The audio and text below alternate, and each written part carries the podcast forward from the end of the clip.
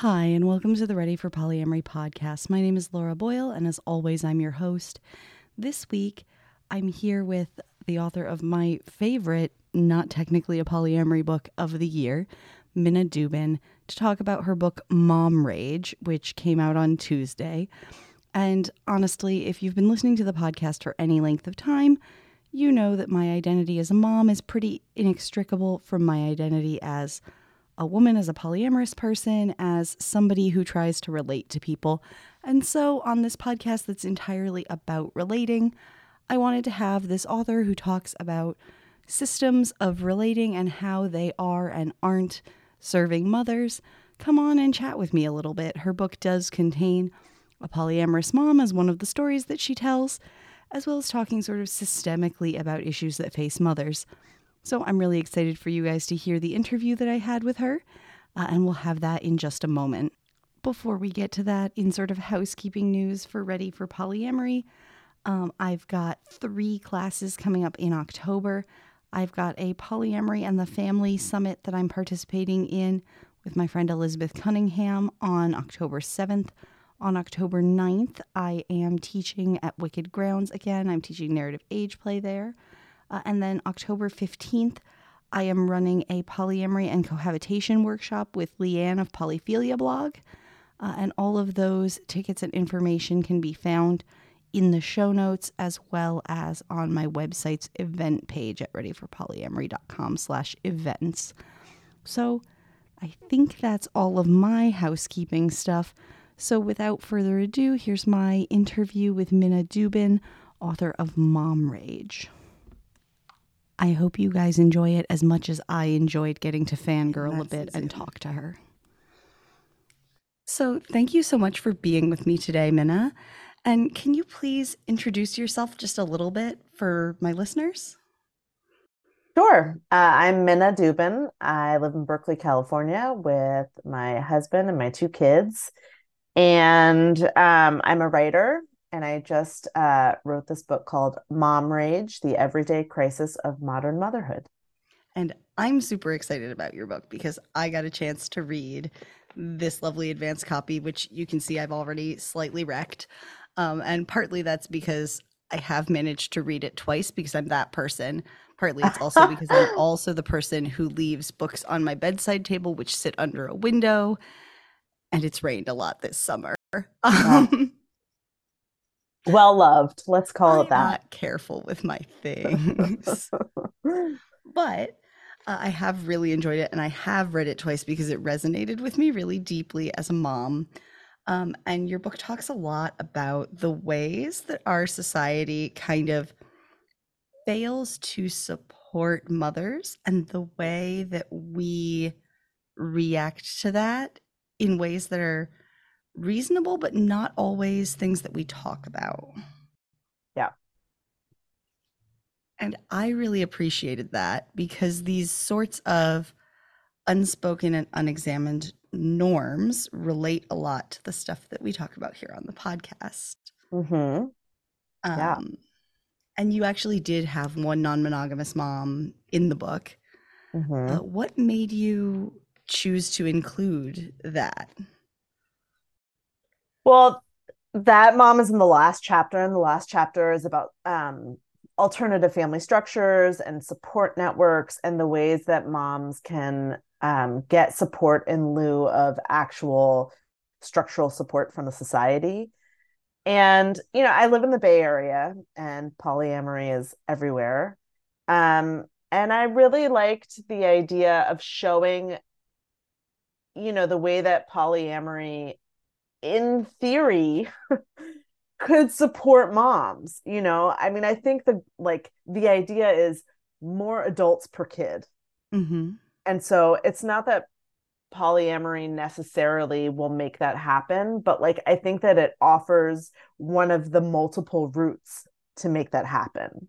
And so it felt important to me to show this is one of the many alternative family structures that could support mothers better than what's happening in the you know stereotypical nuclear family right when i was living in a v we used to joke all the time that our base theory was always outnumber the children Um, yes. Yes. Which, like, I mean, at some point we might have stopped doing that if we'd had more than two kids, but we continue to have two kids and three parents. So it works for us.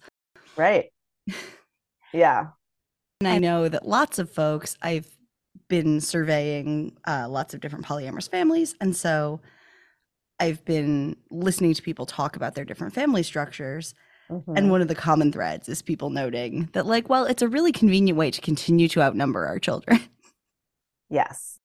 Yeah. And and the mom in the book, you know, that I'm not actually sure if she identifies personally as a non-monogamous person, but she was in a non-monogamous relationship. Mm-hmm. Um, and she just, you know, what felt, what seemed to feel really useful and amazing for her, like one was having family, like after getting divorced, that she had family, like her boyfriend and her boyfriend's wife and the wife's boyfriend. The the four of them would like have have like big meals together like thanksgiving like it was this way to like create family and then also just like she talked about the boyfriend and the boyfriend's wife um just asking her how can we support you? And she noted that like it's a question that like her her ex husband would have never asked that. How can i better support you as a mom? You know mm-hmm. and just like sometimes it just takes a whole different setup to get to get that kind of thinking happening. You know i think that in especially in like cis het uh relationships i think that it can be uh just very normalized for the mom to take on so so so much more labor. And so when you break up the family structure everything is up for grabs. Like you know who's going to do what? How's it going to work out? Like everything gets to get restructured and i think that that can be really exciting and useful one of the things that i really appreciated in your book is that you start examining some of the norms that underlie this idea of how motherhood works for people there's an entire chapter on the idea of becoming a mom and how mm-hmm. we socially read that Mm-hmm. And I don't think anyone in my hearing had ever laid that out for me. Mm-hmm. But as a mom, it was something I had experienced this like people talking to me in like hushed tones about like, but don't you feel so magical now that you're a mother? And I hadn't yeah. expected it until it happened to me. And like older female relatives were asking me, but don't you feel so? And I'm like, well, I don't. Am I supposed to? uh-huh. And so having this book sort of lay out that this is something that happens to a lot of us was really validating in a way that like I didn't necessarily expect and then was very pleased to find. Um and I guess I'm just stating this really bluntly because I want people who feel like me to know that maybe they can pick this up and feel that way too. If you've been sitting there going, am I kind of a bad mom for worrying about this? There are big validating reads out there for you. Yeah. Um and maybe can you tell us a little bit about what drove you to start writing this in the first place because it might speak to that a little based on the way you incorporated that into the early chapters of this. Yeah, I mean that particular like what you were just talking about, I can like I'll speak to that first as opposed mm-hmm. to like mm-hmm. the whole book. Um that felt really important because you know, I've always written about identity and the way that identity affects relationships and like the like undercurrents of how race, class, gender, sexuality are like mm-hmm. uh yeah, affecting our everyday lives, our conversations, our like romantic relationships. And once I became a mother, I really it, it, it felt like this overwhelming new identity. And I had never heard before anyone talk about motherhood as an identity and specifically as this term that I use, a power identity. Mm. You know, one mm. that gives or takes away power socially in the world. Okay. Um, and I really felt that it was. And and I th- and I think it's both. Like I think that there is that you get some power when you become a mother. Like I feel like you almost become powerful because you like you have to sort of take on this um you have this sense of importance because you're in charge of other people. And also because the world looks at motherhood positively. And so i think it's impossible also not to feel some of that like i did the thing that i'm supposed to do you know? Like i am the best version of of woman or birthing person because i did that Mhm. thing that the world says i'm supposed to do. But actually it's like this it can be this really gaslighting experience because the world is telling you that motherhood is supposed to feel like x and then you get there and like your nipples are bleeding and like your vagina hurts and you're supposed to be back at work and Mhm. you have to make dinner and you have to be in seven places at like it's just like it's mayhem and it's hard and i feel like the world in that chapter i talk about like that all of your complexities like fade into Yeah. just mother because that's how the world sees you because you have done you have completed your ultimate task of what the world wants you to do which is have sex and have a baby Mhm. basically right that's like the trope that you're supposed to do um and i i found that that like that squashing of my like complex like interesting professional sexual self um was like incredibly difficult and sort of painful and so i wanted to write about that Well, and in some ways, when people are willing to acknowledge those other layers, they're only willing to acknowledge them if it isn't inconvenient, right? So if you're willing Mhm. to completely ignore any of the parts of motherhood that are uncomfortable, then you can be allowed to do other things, right? Like, so I had my first child, my son, at the end of my 1L year of law school Mhm. because it was not a planned pregnancy. And so my timing was terrible. Do not get pregnant two weeks into your 1L year of law school. Please, I beg you. It is the worst timing.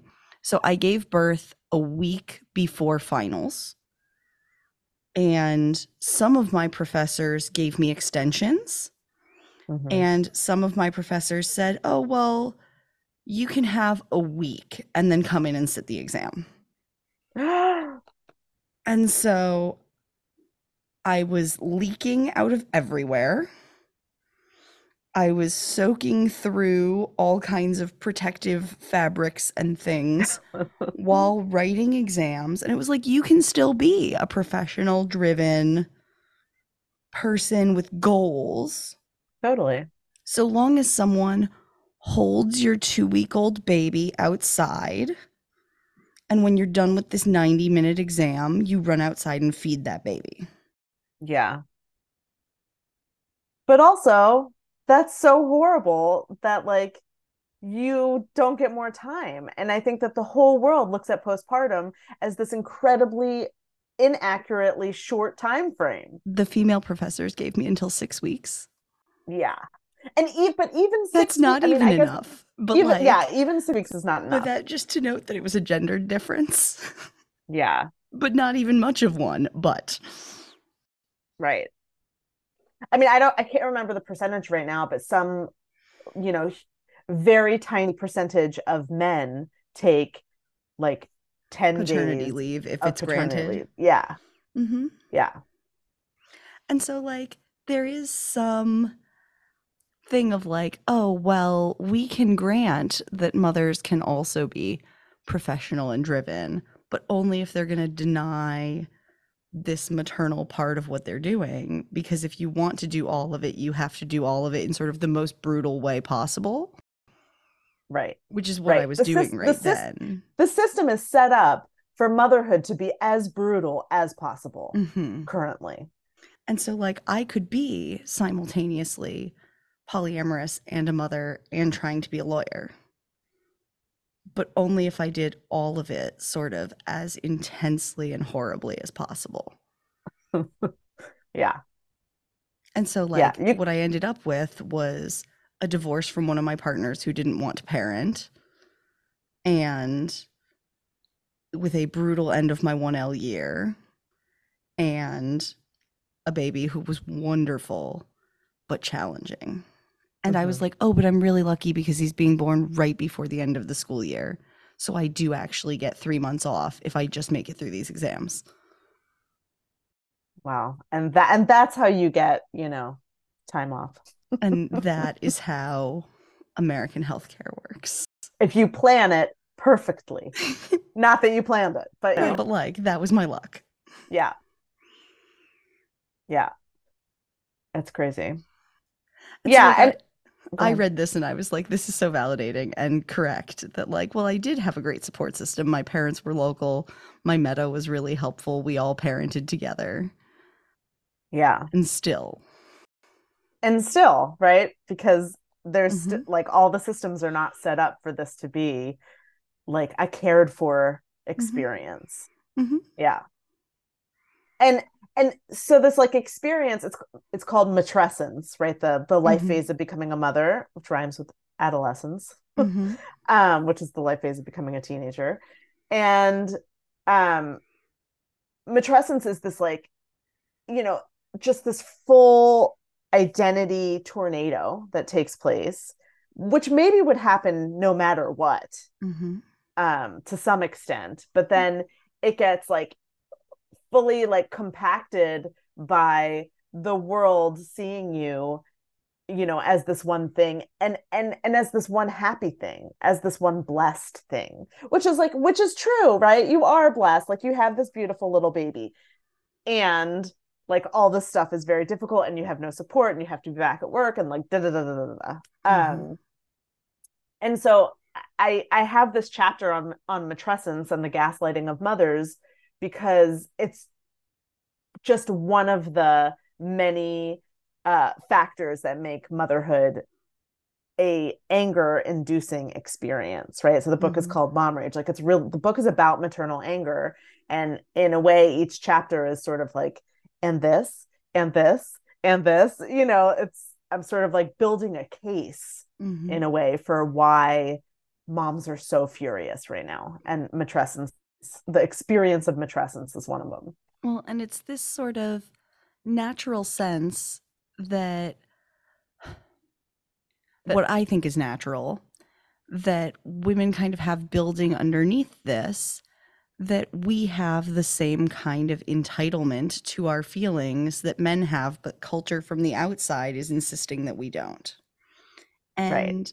I think lots of people have internalize that external messaging that they don't have that right to it. And so the under bubbling, like, I have the same right to this, just keeps getting shoved down. Mm-hmm. And there's a lot in your book about how those two messages hit each other. Yeah. You mean specifically around anger? Right. And around how, like, anger gets transmuted into shame for a lot of people because of that external cultural messaging. Right. Which is very gender specific. Right because yeah. men's anger is considered justified and therefore is short-lived. Because... right it's it's justified and and encouraged yep. because angry men are seen as powerful. Mm-hmm. and an angry dad is uh you know an an alpha. He's the one getting the kids in line right? But an angry mom is a bitch. She gets punished. She doesn't right. just get like she doesn't just get to be not powerful she gets demoted in people's minds. Right an angry mom is an aberration that we should be getting rid of.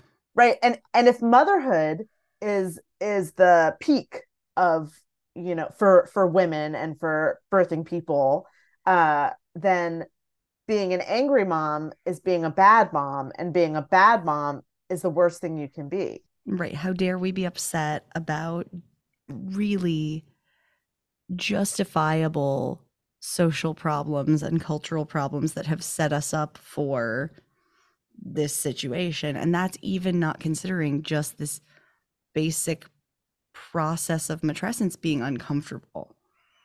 Like we are going yeah. through hormonal roller coasters with relatively little support.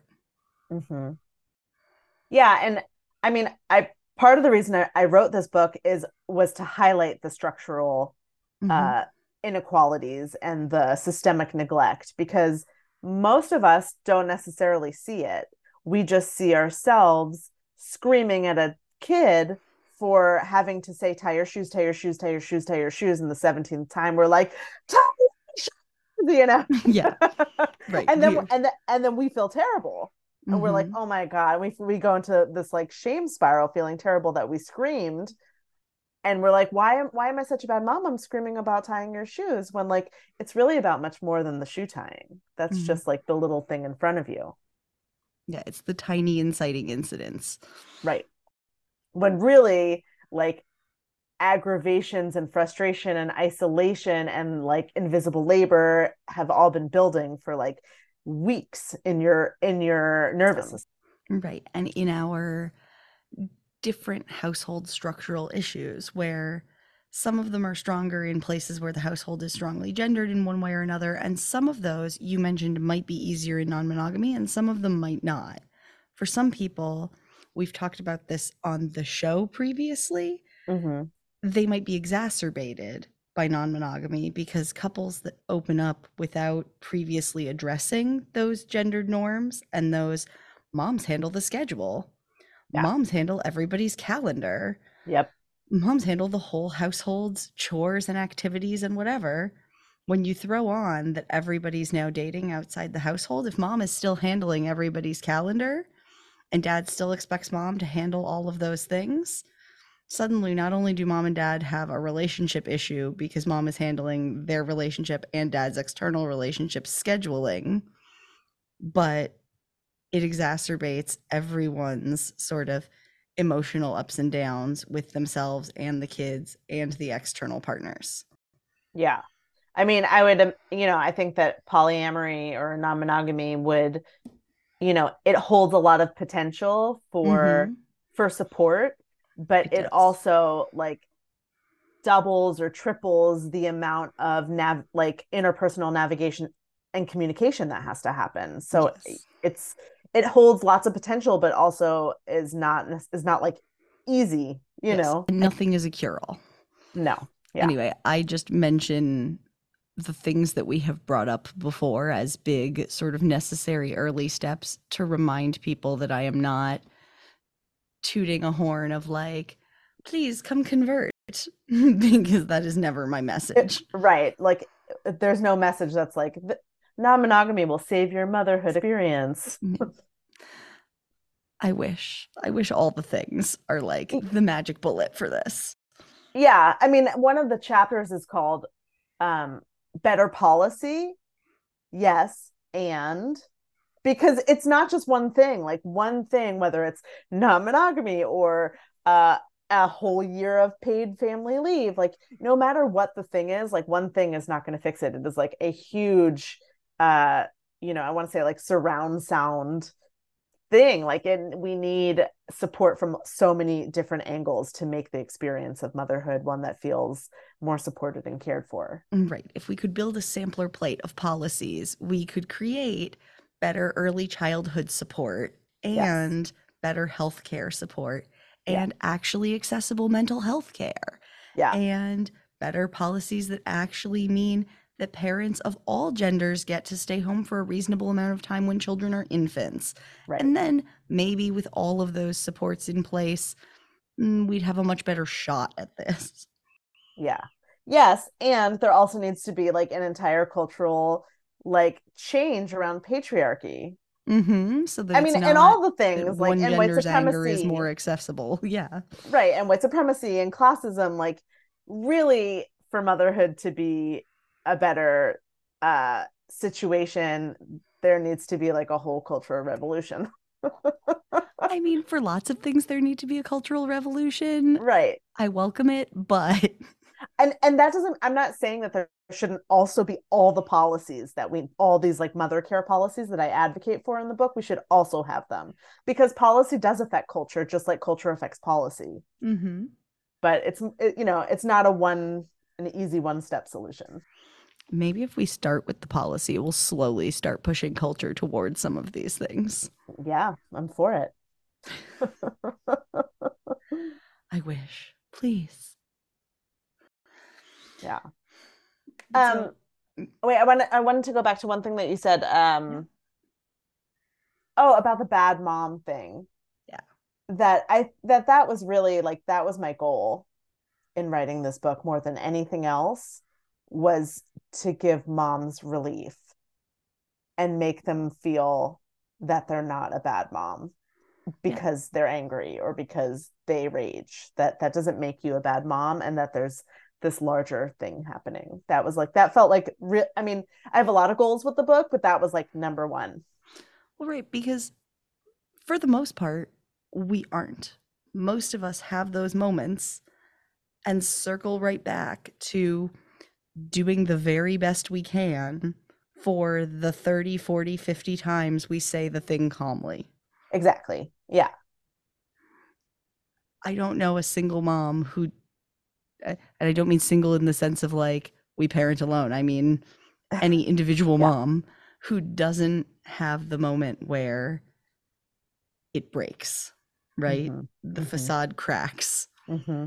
And for most of us it does to some extent feel like a facade at some point even if yes. it's not every day and but the but the shame for that cracking like is, is so so so deep i talk mm-hmm. to moms who are in their 70s who still hold deep deep shame about the moment they rage like they can remember at least one particular moment and then they'll share it with me or they'll share it with a friend after having read the book and they'll say i never told anyone that before. And then their friend will respond with their rage story that they never told anyone before. It's just like we hold the shame and we hold the secrecy of the stories because we feel so ashamed.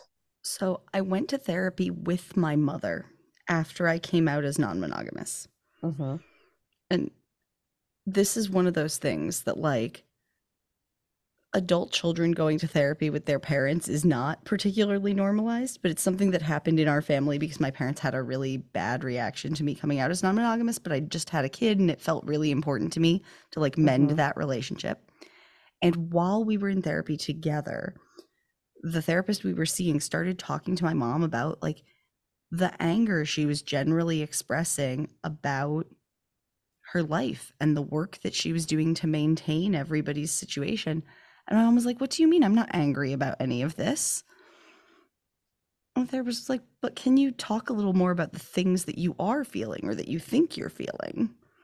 And eventually, all of this underlying, basically, mom rage tumbled out over all of it. And it was the wow. most like, it was like the anger crying, deep seated thing that led to both of us staying in therapy together for about a year to work through it together because I was experiencing these things as a new mom for the first time.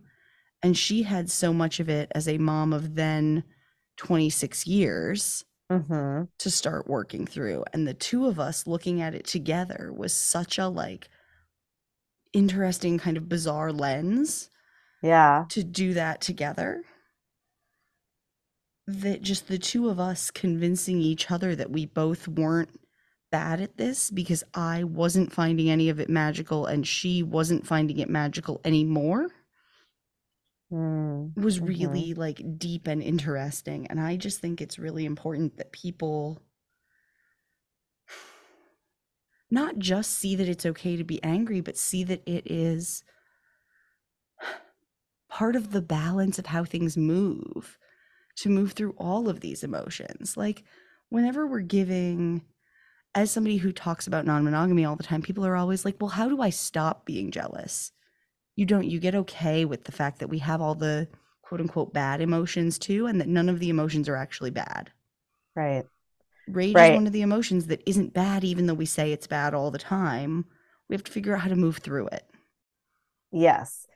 And if we stopped also putting so much pressure after well yeah but if we stop putting so much pressure on moms to experience motherhood as magical yeah. as you say and our expectations both of mothers and of ourselves as mothers and of motherhood was different and lower mm-hmm.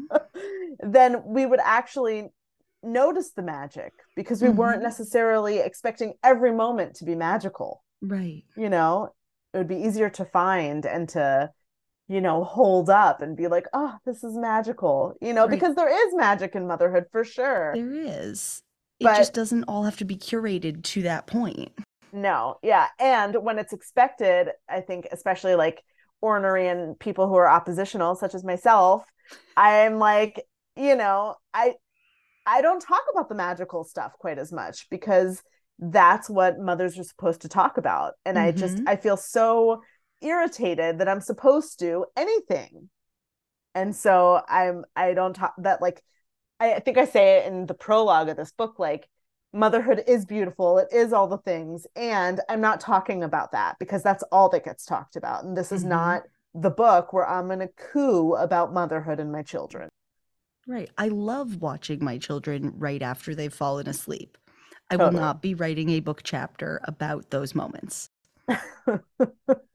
ever. Right right. And also those feel like wildly personal and like this like I, yeah there's something about all of that that feels very private mm-hmm. to me. Whereas like because i i view the rage as being part of like uh, a lack of systemic structural support um it doesn't feel private it feels universal. Yeah it feels well yeah i mean the sweetness is universal too but it just feels like it's part of the culture this rage. Whereas like my special sweetness with the kids feels like very private in my house you know in a different way. Yeah and there are things where like once you've chosen which parts of it you're sharing those are the parts you've chosen to share already and the other parts are the parts that you have chosen to keep private so you're going to continue doing that yeah people get to set their own boundaries about that totally and and i think as someone who I mean, oppositional is the wrong word, but you know, pushes back against power structures, I think is maybe a better phrase. Um, you know, everyone there's so many books about motherhood as the magical cooing narrative of motherhood, mm-hmm. right? Like those books aren't needed. Hundreds of years of them. Exactly. Like they're there. And I just feel like this is this is a book that is not there because this is what most people feel like is the private thing mm-hmm. and so i sort of feel like i've like flipped yeah. what's what feels private and special to me yeah look if i want to coo about the beauty of motherhood i will read the passage in little women where they look at meg's babies for the first time I reread uh-huh. that book uh-huh. every year because I'm a sentimental mess. Uh-huh. And so I'll get to that chapter and I'll go, oh, yes, it is the beauty of motherhood right here. Captured yeah. in extremely sentimental 1860s prose. We're good. Oh my God. Uh-huh. We cannot top that on that front. if I want to talk about rage, I will go modern. We're good. Yeah. Yeah. Although I'm sure there was rage back then too, but I'm sure it's not a narrative that has been deemed worthy of uh, you know, uh what's the word? Publication. Publication and like uh retell oral like oral history retelling that story you know preserving is the word i want to say. It's they not a narrative barely, worthy of preserving. They were barely willing to publish people being like women being sentimental about their histories at that point. I'm yeah i mean we're willing to publish us being open about reality at this point. I don't know if this book would have been published if we hadn't had the pandemic. Yeah you know, I think all everyone, of a sudden our, everyone under everyone agreed for a moment that moms were allowed to be mad. to admit how difficult it is to be yeah. constantly at home with children, and so we got to look at it in detail. Yeah, and they're publishing. I mean, the New York Times had multiple things about moms screaming, multiple pieces about mm-hmm. screaming and angry moms, and so I think it just got like to a cultural acceptance point mm-hmm. where the idea of mom rage was accepted enough that it could be a book mm-hmm. that someone would throw money behind this idea and i'm glad they did because me too i think a lot of us will take a good amount of validation from this regardless of whether people necessarily want to put it on the front of their bookshelf I think mm-hmm. a lot of mm-hmm. people will keep it on their bedside table and be happy about it. Yeah, it's on my bedside table. Actually, it's on my husband's bedside table. I'm having him read it. yeah. So, I really appreciate you coming and chatting with me about this. Are there any sort of final thoughts you want to give folks before I wrap this up? Well, one thing I just thought was you know, I think it's important for listeners to know that you can feel rage and not be a screaming loud person. Yes. The first the first mom story that I tell in the book is about a mom who internalizes her rage and she is not screaming and yelling and there's all these ways that we can internalize our rage and sometimes we take it out on our own selves and not at our children or our partners uh, or the people around us um, so that feels important just in terms of people identifying with it that like mm-hmm. Rage comes out in all sorts of ways. And so it doesn't have to be loud in order to be rage. Um, yeah i want to say go buy this book. Yes absolutely. And i think you you cannot read this book and not feel better about yourself as a mother. I think that's pretty much true. Yeah, yeah. It really in seeing the wide variety of different moms portrayed in it and the different stories that everyone shared with you and that you retold so vividly, I really appreciated the different lives that were shared in little snippets. The different children, the different mothers, the different bits and pieces of people's lives that came out pretty vividly off the page. Yeah. I, I mean, including my own story.